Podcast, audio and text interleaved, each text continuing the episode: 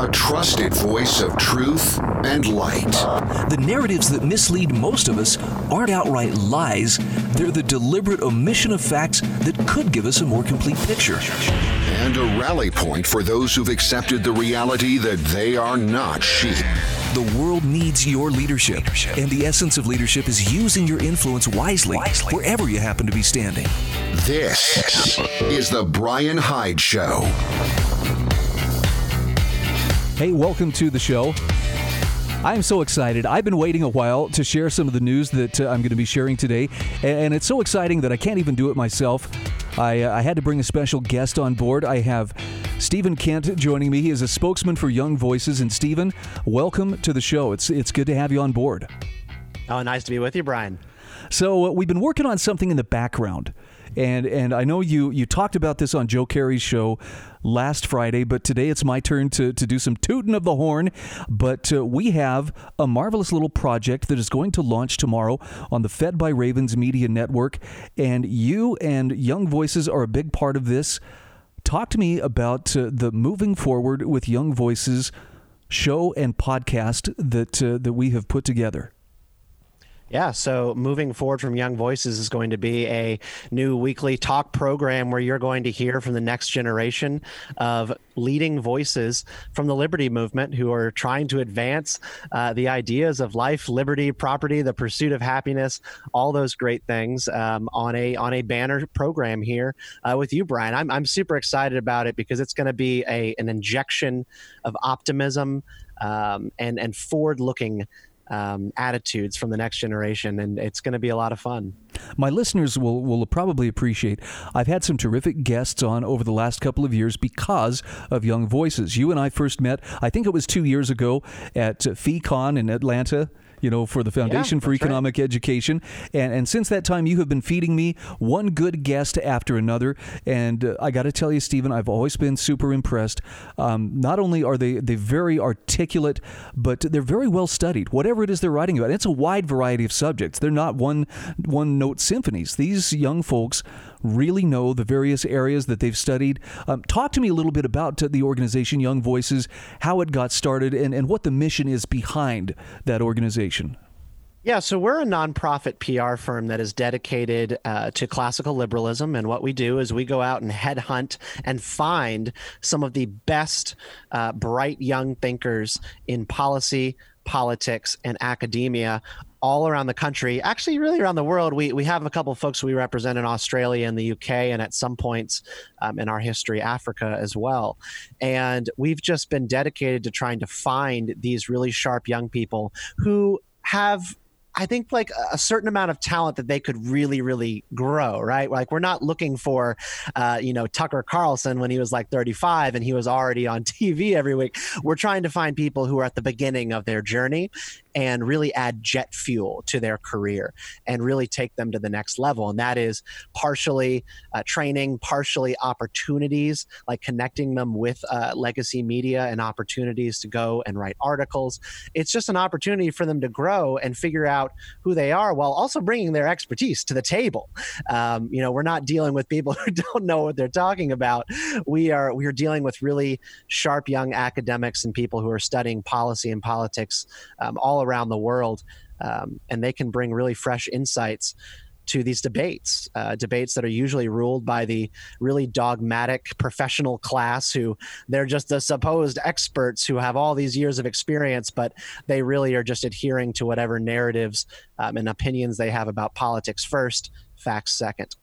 Yeah, I, I have to say that one of the things I found most impressive about all of the contributors from Young Voices with whom I've, I've spoken they have uh, restored my faith in the fact that young people get it. They're, you know, I look, I bought into sometimes I bought into the idea, ah, oh, they're snowflakes. They need a haircut. They need to fly straight. You know, I I've been the old man yelling at the clouds, you know, and and but but the more I've talked with these young folks, I have been so impressed and I realize we've got some people who are going to be capable of heavy lifting should it be necessary, you know, for for these uh, for as their generation gets older, when they're holding the reins of power, you've got some great minds that are going to be in positions to do so and that that have the character as well as the the knowledge and wisdom that'll be required to do that job.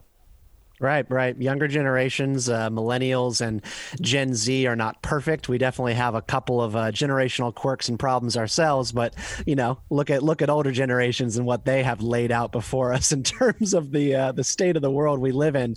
You know, there's there's good and bad everywhere to be found. Uh, young people, by and large, and this is something I'm super excited about are just as optimistic and bullish on the American dream uh, as any generation that came before them. There's sort of this idea that young people today are all socialists and all social justice warriors, yep. goot stepping around the streets of Seattle and Portland, and that they all hate America. And that's just not true. It's just this really, really small pocket of people with really loud megaphones and media allies to get their message out and make everybody think that this is what is normal. Uh, and it's just not. I was looking at a survey last week from the Walton Family Foundation and Echelon Insights, uh, looking at how young people relate to the American dream. Uh, and four out of 10 believe that their world is going, I'm sorry, not four out of 10, six out of 10 believe that the world and this country is going to be better than it was for them than it was was for their parents and are excited about the idea of the American dream. The real question is, though, how do you define the American dream? And that breaks down very differently by generations and in ways that I think are exciting to, to talk about. Well, clearly they believe in freedom. They believe in um, all those things that make up classical liberalism, which I'm going to ask you, I'm going to put you on the spot here for a moment. For those who hear that term, some people hear liberal, ah, liberal, and they have the knee jerk reaction. But when, when we talk classical liberalism, that's actually a very positive thing. For those who aren't familiar with it, how would you describe it to them? Right. So these are the ideas um, that underpinned the Enlightenment and inspired the original founding of this country. Um, you might you could pull a bunch of different people, um, whether it be John Stuart Mill, uh, John Locke. These are someone that I really adhere to, and these are the ideas that really inspire life, liberty, and the pursuit of happiness. Um, and also, originally in the, uh, the, the first text of, of the Declaration, property, um, the idea that all of these things are really what make up the human experience, and government is there to protect those things. Now, to be liberal means to believe in the open society, freedom of speech, free exchange of goods, the freedom to chart your own life. Like that is what it means to be liberal. And we've just gotten really locked in, um, sort of against the idea, against the L word, right? Um, because of the 80s and the 90s and really like the liberal Democrat, right? So you've had all these debates about like what liberalism meant to Hillary Clinton and what it meant to Al Gore. And I, I, honestly like me as a young person who has always been libertarian i'm starting to look at the state of politics where you have parties on both sides trying to restrict everything from immigration in all forms to free speech to the exchange of ideas and even limiting limiting your ability to protect your own property um, you know by means of self-defense or ownership um, and i'm going you know what? I'm I'm more liberal than all of you. I'm more liberal than you lefties out there um, who want to take away all of these things. Y'all aren't liberals, and that's that's the thing progressives are not liberals. And it's really important for all of you out there to understand that. Um, they are part of a different tradition today, the left. Um, and there's really nothing wrong and anti American or, or, or unconservative about supporting the idea of what is considered to be classical liberalism. I think one of the things that I've also found very refreshing about all of the contributors with whom I've spoken from Young Voices is not that I'm looking to pigeonhole anybody, but I really can't sit there and pinpoint, ah, this one's a flaming progressive, this one's a hardcore right. conservative. I don't know where they stand on on politics. I know where they stand on certain principles, and their principles seem to line up very well with, uh, you know, not forcing people. You know, it's, it's, not left or right flavored statism. They really seem to favor the free market and, you know, um, free enterprise, freedom of conscience, and and private property. And to me, it's like, oh, that's good. What does uh, what does Matt Kibbe say? Don't hurt people and don't take their stuff. Right. Um, you know, young young people millennials and Gen Z in particular are just really, really eclectic in their politics. They mix, mix and match very much from, from what you might consider to be Democrat or Republican positions based on what makes sense to their generation. And it's just a reminder to me every day that I get up and do this kind of work that the two party system, the duopoly, has gotten to be so extreme These parties do not represent the vast majority of Americans, and young people are no different. Something that I love too is the fact that they still have a sense of humor. And I'm not I'm not saying us older conservatives, you know, we we, we forgot how to laugh somewhere along the way. And uh, you know, the, the younger generation's very uh, they're very adept at using social media. They're also very funny. So when I spend time on Give Twitter, memes, Brian. yes, they get the memes, and it's really fun. Okay, we got to take a quick break. Stephen Kent is my guest. We are talking about a brand new show that will launch tomorrow on the Fed by Ravens Fed by Ravens Media Network. It's moving forward with young voices. We're going to be back to talk about it right after these messages.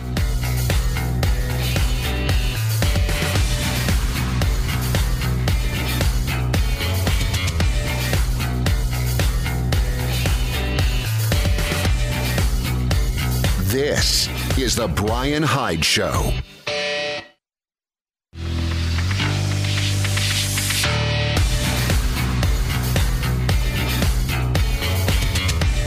This is The Brian Hyde Show. Hey, once again, welcome back to the Brian Hyde Show. My guest is Stephen Kent with Young Voices, and we're talking about a wonderful collaboration that we are going to kick off tomorrow on the Fed by Ravens Media Network. You can go to fedbyravens.com. Um, I just I spoke to uh, my partner Joe Carey earlier today, Stephen, and he tells me that uh, he has talked to the app developer, and our beta version of the app will be out this week. And when it's out, uh, yeah, we'll, we'll have it. This will be right there at your cell phone, at your fingertips. Apple, Android, doesn't matter. We'll we'll get you taken care of. Well, I will be downloading that. I can't wait. So let's talk a little bit about the show. I want to I want to invite my listeners to check this out. Um, they can, again check it out at fedby fedbyravensmedia.com. But when they tune in, what can they expect to hear as they tune into moving yeah. forward with young voices? Well, I mentioned it in our last segment, and I'll reiterate again that we at Young Voices are optimists. You're going to be hearing on moving forward about the active threats to life, liberty, the pursuit of happiness that are out there. They're very real. But you're also going to hear about human progress you're going to hear about the ways that technology is shaping a better future for all of us, the way in which new forms of energy like nuclear could change the entire world if regulators and, and, the progressive movement will let it. You're going to hear about how cities are moving and the innovations that are going to change the way we work, where we work. Um, we're not going to be looking back too much on moving forward with young voices. We're going to be looking uh, to the days that are coming, um, and we're going to be applying timeless principles that have set humanity free to how the future is going to be more free than it ever has been before. I'm excited for it, and uh, I think all of you will really enjoy it. And I'm going to encourage our listeners pay attention to the names of these individuals who we're going to be talking with. Um, of course, we'll have show notes in in the in the podcast postings that will go up afterwards. But uh, these are individuals who right now are already uh, receiving you know big exposure. They're published in in national yeah. publications. Right, right. So your guests are going to be regularly and high tier published writers, commentators, policy experts from the Washington, D.C. area who are working um, outside of the establishment and trying to impact um, policy in a way that is positive. You're not going to be hearing from Republican strategists and Democratic strategists or what you might call flacks or hacks you're going to be hearing from people who actually go to DC to work on tough issues and try to twist politicians' arms into hearing them out on the answers to problems. Um, and these are people who they don't have a lot of power but they've got the they've got the goods. They've got the facts. They have the understanding of the issues and we're trying around the margins to make as much of a difference uh, with their policy writing, with their academia as we can. Okay, this is this is very exciting. Again, it's it's something that uh, has been in the works for, for some time. I'm just I'm very happy to be uh, tooting the horn today to let my listeners know, and our listeners on K Talk and on KDXU and and uh, KYAH and on the Loving Liberty Media Loving Liberty Radio Network and other networks that uh, we are uh, We're, we're expanding, you know, the, the platforms from which uh, truth can be spoken, and, and what a what an incredible asset to have uh, to to be joining forces with Young Voices. Let's talk about uh, information, Stephen because uh, we live in a time where there's more information available to us than I think uh, most people would have ever thought possible, even within their lifetime. I mean, I think back as a kid, if I wanted to really bask in information, I would yeah. sit down with an encyclopedia and and read. Now, there's almost more than we can handle. How do we get good information? In your estimation, what uh, what can a person do to make sure that they're getting good information from this blizzard that's going around us 24 7? Well, there are a couple of practical things that you can do, and I'll circle back to those here at the end. But the first thing that I want to say is that you all have to recognize that in 2020, you live in an attention economy. Okay. The economy used to be driven by oil, and before that, it was coal. Before that, it was cotton and then sugar. Today, this entire operation, this entire world is being driven by seizing your attention it's the whole data thing, right? With with big tech and social media, people are vying for your attention, and they do not do it. Uh, based off a core set of principles and and and beliefs about what is good and, and what is bad they're just doing whatever they can to get your attention and that might be rallying you up with uh, with hate clicks trying to get you angry and scared as possible by whatever you're seeing in the news and you need to recognize that this is happening. There was a story just the other week, actually, I'm sorry, the other month. This um, this staffer from MSNBC uh, by the name of Ariana Pekary left MSNBC with a scathing resignation letter, basically saying that while she was there, she had to put aside all of her journalistic principles that she had picked up when she was working in radio to create content that was completely driven by ratings if it was not going to keep the ratings high for MSNBC, it was not going to run. And that guides every decision that they make on every single network. What will keep you watching? And it was usually the case that what makes you mad and what makes you scared is what makes those ratings stay up for these major networks. And you need to know that because it affects everything that you see. Well, and this explains why there are people, and I've, I've been one of these people at, at times they get up in the morning and the first thing they do is they check their phone or they check their laptop or their tablet to see what is it I should be mad about today. Because they, there are ready sources of information that have it all lined up. Okay, Brian, here you go. These are the outrages of the day. Here's how you should feel about it. Huh? Your blood pressure spiking? Good. Go out there and get them, Tiger. Right, it's it's right. a really unhealthy way to live. This is how they're making all their money these days. The media, the media in particular. I am really excited about a couple of different trends in media that are breaking up the the establishment. Uh, podcasts are one of them. It's it's completely monopolized, or breaking down the monopoly uh, that the mainstream media has always had on the flow of information and talk. People like us having conversations with each other and reaching people all over the area uh, in Utah, and that is something that actually gives us more opportunity to hear different points of view and really discern what is true based off the evidence that we're presented.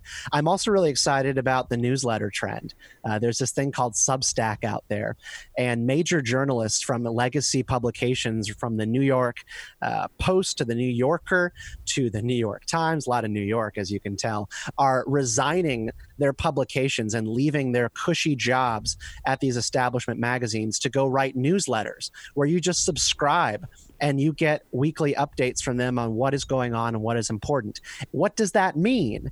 It means that people don't trust the establishments that they worked for anymore and they weren't earning their trust, but they trust people. They might trust that one particular journalist. They might trust Bari Weiss at the New York Times, formerly New York Times, but they don't trust the Times. And so you subscribe to Bari's content and you follow Bari's reporting and you subscribe to her newsletter because she has done the work and earned your trust. And that's really where this entire economy is going, and particularly the flow of information. Who do you trust? And are you willing to support them with your dollars so that they can keep doing that important work and earning your trust every single day? That's that's the major trend going on, and I'm excited about it. We got to talk about this again sometime. Unfortunately, we're up against the clock. I would not be a good host if I didn't ask you to please plug your podcast, Beltway Banthas. Tell us what it's about. We got about 30 seconds here. Yeah, I'm the host of the Beltway Banthas podcast. So if you like Star Wars and nerd culture, this is your place to hear people from uh, from the media world, from Congress, from DC, the swamp, talk about their love of Star Wars. It's a really fun show. We break down the political science of a galaxy far, far away every week and it's good. It is really. I mean, the insights are real. You might think, oh, okay, they're just talking about. No, they're they're applying lessons learned, and and it yeah. actually it fits it fits so much better Our, than I ever would have dreamed. Our next guest is David French of the Dispatch and formerly National Review. He's going to be talking about his new book uh, on possible secession movements in the United States, and we're going to be talking about that in the context of Star Wars and applying lessons. Thanks, Stephen.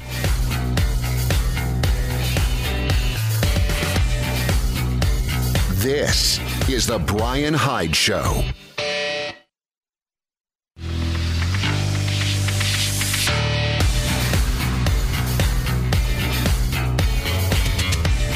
This is The Brian Hyde Show.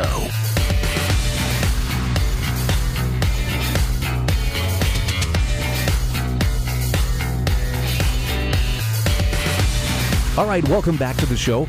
Lines are open 801 331 8113. I want to mention that our show is brought to you by great sponsors like uh, my friend John Staples and his lovely wife Heather at uh, the Staples Turner team at Patriot Home Mortgage.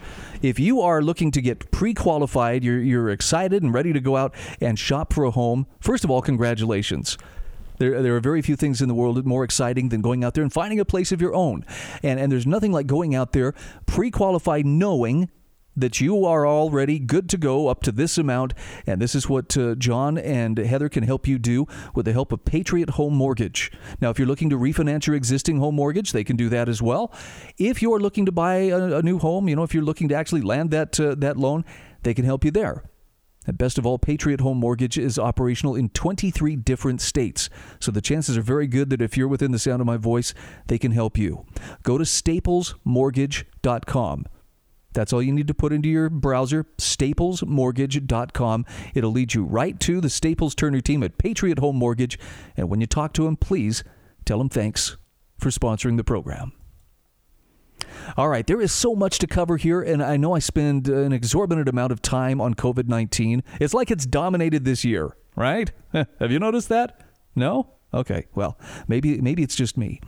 But isn't it curious that the World Health Organization has quietly reversed course on lockdowns? This was published uh, earlier today on the Foundation for Economic Education's website. World Health Organization reverses course now advises against use of punishing lockdowns. This is from Jon Miltimore, who says for months an overwhelming majority of the planet's population has been subject to cruel and unnerving lockdowns. Businesses closed, travel restricted, social gatherings kept to a minimum. He says the effects of the COVID 19 pandemic have sunk our economies, kept loved ones apart, derailed funerals, made personal and economic liberty a casualty as much as our health.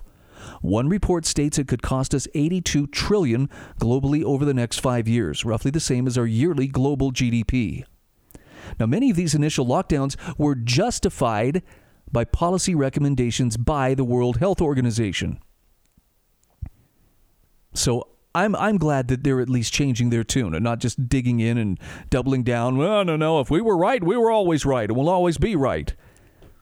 Apparently, the World uh, Health Organization's Director General, Dr. Tedros Adhanom Ghebreyesus, writing in a strategy update in April, was the one who called on nations continue the lockdowns until the disease is under control. But now, more than six months since lockdowns became a favored political tool of global governments, now the World Health Organization is calling for their swift end.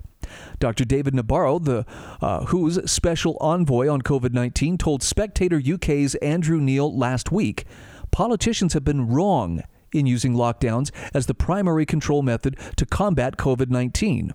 Nabarro said lockdowns have just one consequence that you must never, ever belittle, and that is making poor people an awful lot poorer. Dr. Michael Ryan, director of the WHO's Health Emergency Program, offered a similar sentiment.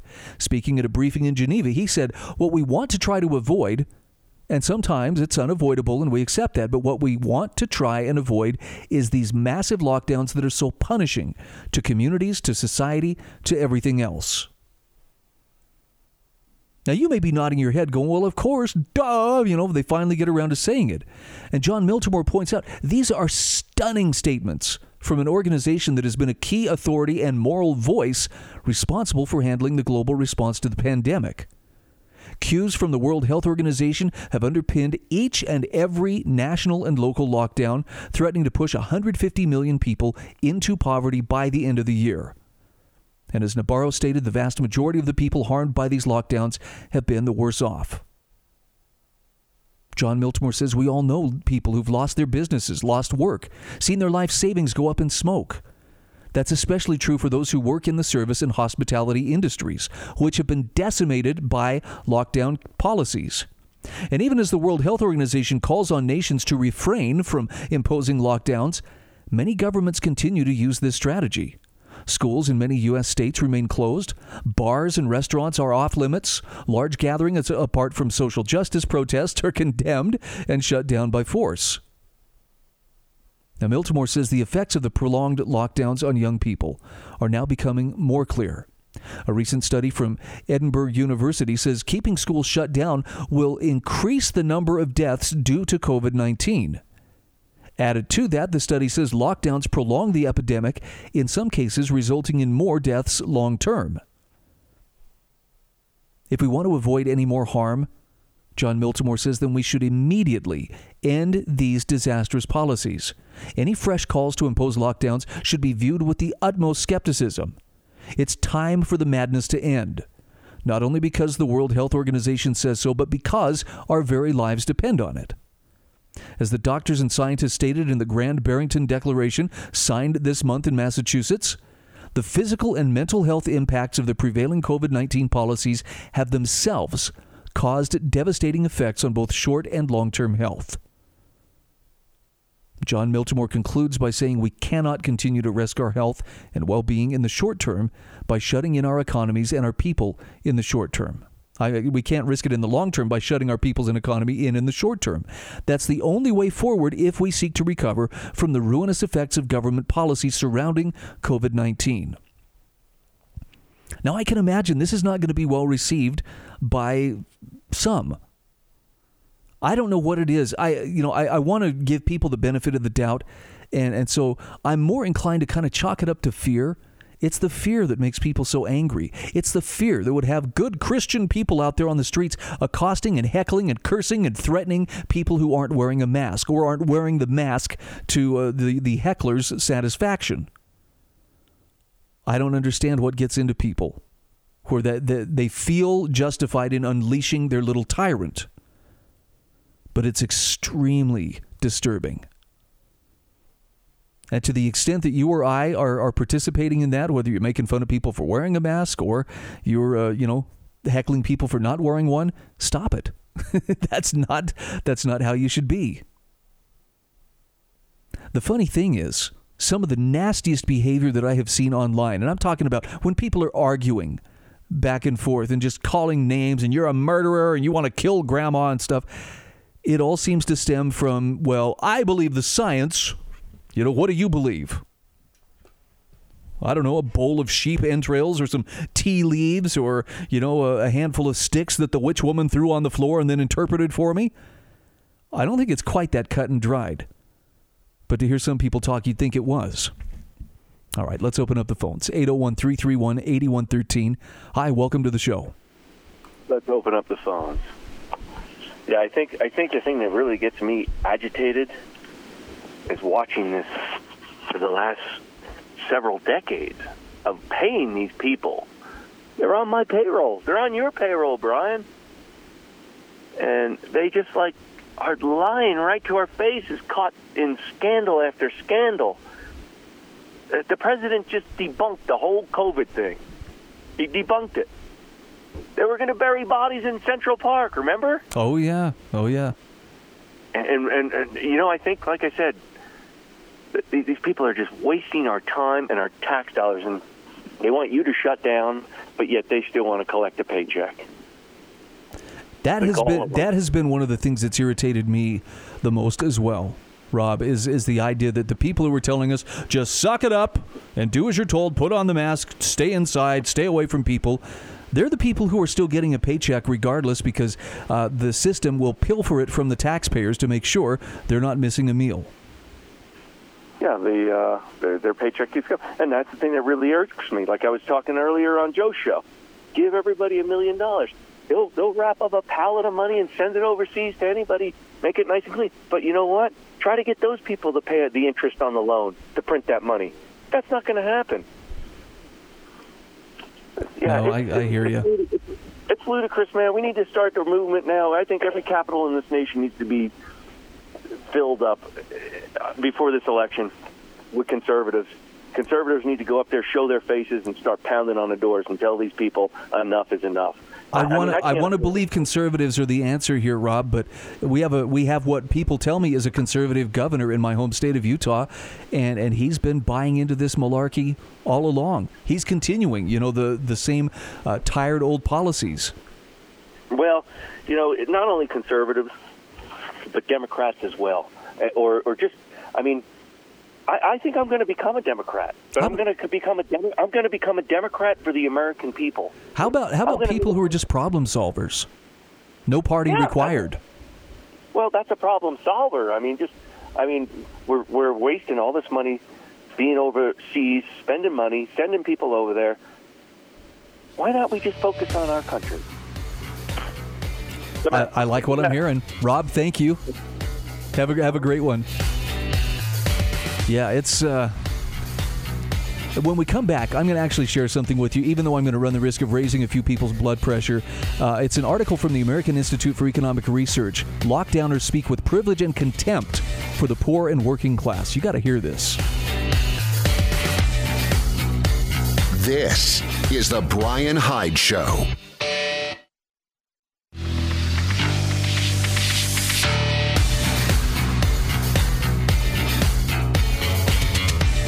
This is The Brian Hyde Show. All right, welcome back to the show. I just want to mention that uh, one of my sponsors is Nikki's Wholesale Food Warehouse. I would encourage you, if you are in or around the Salt Lake City area, maybe stop in and check this out for yourself. You can get directions by going to Facebook. I'll tell you, it's 2655 South, 1030 West, but uh, it's it's easier to get the directions from the Facebook page. And I'll just tell you, Nikki's is having a huge blowout sale on meat this week. Now, as a, as a person who kind of lives by his smoker, I love to drive my neighbors crazy by cooking something tantalizing every chance I get. This is speaking to me.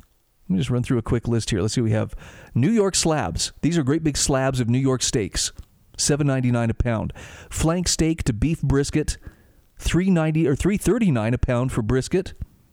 40 pound cases of Foster Farms boneless, skinless chicken breasts. If you're a canner, that's a really good deal. 40 pounds for 45 bucks. Uh, chicken thighs, fresh, not frozen, $65 for 40 pounds. There's something else here. Oh, yes. Pork loin, pork ribs, Huge tri-tip roast for $4.99 a pound. Now, here's the thing: if you're trying to stretch your, your grocery buying dollar as far as it'll go, Nikki's Wholesale Food Warehouse is the place to do it.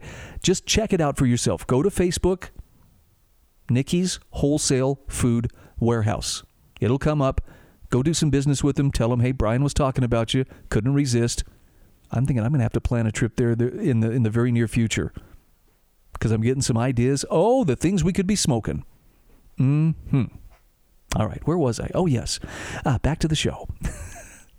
this is an interesting article from the American Institute for Economic Research. Jenin Younes is the uh, author. Lockdowners speak with privilege and contempt for the poor and working class. This is, is too long an article for me to share the whole thing, but I'm going to have it posted in the show notes. You can access it at thebrianhydeshow.com. She's talking about the response that has cropped up to the Great Barrington Declaration signed last weekend, and something, by the way, which I have actually logged on and I've signed it just as a member of the general public. I'm no health expert, but I care about my freedoms. I care about your freedoms. And so I've added my name to several hundred thousand other people who have signed in and said, Yeah, I support this. And she points out here the Great Barrington Declaration signed last weekend has unleashed a torrent of criticism. Now, this was to be expected since it conflicts with the public health prescription that has attained a religious like status in many circles. Lockdowns and social distancing must be enforced in order to stop or slow the transmission of the coronavirus. Now, when you consider just about every heritage media source is 100% invested in that lockdown narrative, that's how they report. It's always more fear. Have some fear porn. No, have more. Look, this many cases. Oh, look, it looks like the hospital rooms are starting to fill up. Oh no, what will happen? I mean, you want to talk about chicken little. I guess if there's a good side to this, it's that you no longer have to, to play nice, you know, with the, with the heritage media and say there, there, you know, it's okay. You can you can just pretty much turn your back and walk away, and nobody's going to fault you for doing so. Now, keep in mind, the authors of this great Barrington Declaration, three of the world's most renowned epidemiologists, urge a different approach than lockdowns and social distancing being strictly enforced. Those not vulnerable to severe illness or death from the virus, especially children and younger adults, should live as they did pre March 2020. Doing so will, within a couple of months, generate herd immunity, allowing communities to return to relative normalcy. But to hear the lockdowners tell it, no, no, no, this means lock grandma and grandpa up and kill them. That's all you really want to do because you care about money more than you care about people. Now, aside from the, you know, melodramatic grandstanding, that's not at all what they're saying. They're simply saying there's a better way to do this that still cares for and tries to protect the most vulnerable without making everybody else under virtual house arrest in the process. The overwhelming majority of condemnation the Declaration has received doesn't bear on the substance of its recommendations. Instead, it's these wild flights of fancies. The, the fancy, the critics accuse the primary signatories of having subversive right-wing economic agendas, particularly since the declaration was created and signed at the American Institute for Economic Research, a think tank that pushes evidence-based economics and functioning markets. I used to have a, a particular pest who would follow me around and still does. He popped up on Twitter the other day. Still follows me from place to place. Um, just, you know, never building anything of his own, but only doing his best to try to kick down or scratch down what he can, you know, that somebody else has built. And and his his most damning accusation that he could throw at me or anybody else is, well, this was something that was founded by the Koch brothers. I don't know if you remember, one of the Koch brothers actually passed away. I think it was earlier this year, might have been the end of last year. It's a bit of a, a blur right now.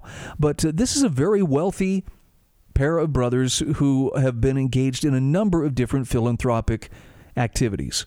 Now, they have supported a number of causes. And, and primarily conservative causes, you know, uh, throughout uh, the country and throughout the world. It's their money. So, you know, I don't really fault them for doing what they're going to do. And truth be told, I've worked in the nonprofit sector and, uh, you know, as a fundraiser, as someone who was, was trying to, to find funds to support a nonprofit think tank, these are the kind of groups and, and foundations that I would reach out to. There's nothing nefarious about it. It's not about uh, you know we're taking over the world. And by the way, I understand you know there's the George Soros counterpart, counterpoint rather, or counterpart that uh, well you know George Soros is funding all of Antifa. I don't know. Maybe he is. I may not agree with the outcome, but it's his money. He can do do with it as he wants. The really dangerous thing to me is when officials uh, somehow turn a blind eye to what Antifa's doing, but uh, heaven forbid, you know, you go out for a jog on the beach and find yourself arrested, you know, for violating social distancing standards. Anyhow, I encourage you read this article for yourself. Take a look at it and you will see that the, the, the people who are trying their hardest to tear down this great Barrington Declaration they are not doing so from a standpoint of we have a better way. All they're trying to do is make you believe that it's BS and bad science. They're just trying to cast doubt. And I have to say, this piece from the American Institute for Economic Research from uh, Jenin Younes is very, very good at debunking the debunkers. She really has done her homework. All right, I want to end on a positive note here, and I want to remind you that uh, in all of the chaos going on around us, there is a place for respite And it's so obvious you're going to think I'm joking when I tell you what it is. It's reading a good book. Annie Holmquist has a remarkable piece on intellectualtakeout.org, and she talks about how a friend remarked to her the other day, Annie, you know more about children's literature than anyone I've ever known. Now, Annie says, I rolled my eyes and laughingly denied the claim. Nonsense, I replied. I know someone who's far more knowledgeable about children's literature than I am. She was talking about a woman she calls the queen of old children's literature. And Annie Holmquist says, browsing her shelves arouses delightful remembrances of books I read as a child and had almost forgotten. She says, I indulged in this activity the other day, picking out several titles from the small bookstore she hosts in her house. And she says, as I chatted with the book queen, we engaged in a short discussion why these books were a cut above what we have today. She says, in my mind, the nostalgia that these 50 to 100 year old stories awaken isn't what makes them great, although it certainly is a fun benefit. She says the level of writing and vocabulary in these books is also a plus, but that's not the main reason either.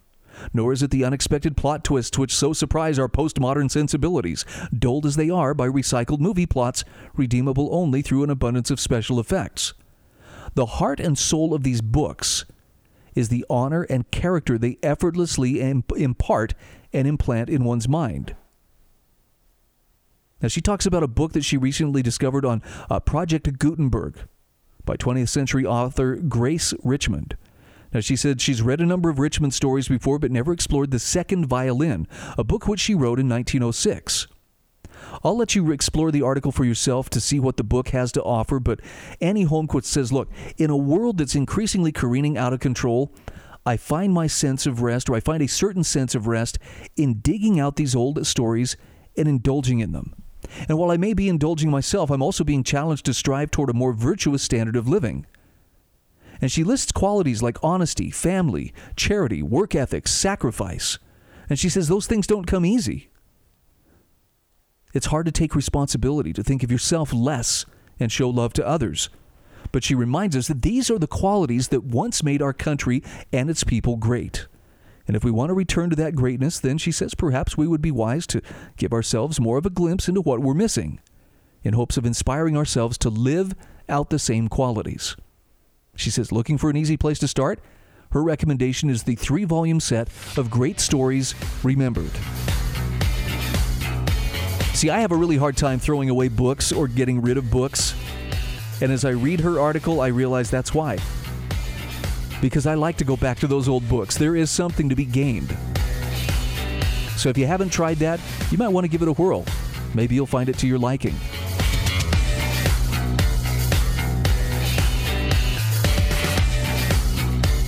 This is The Brian Hyde Show.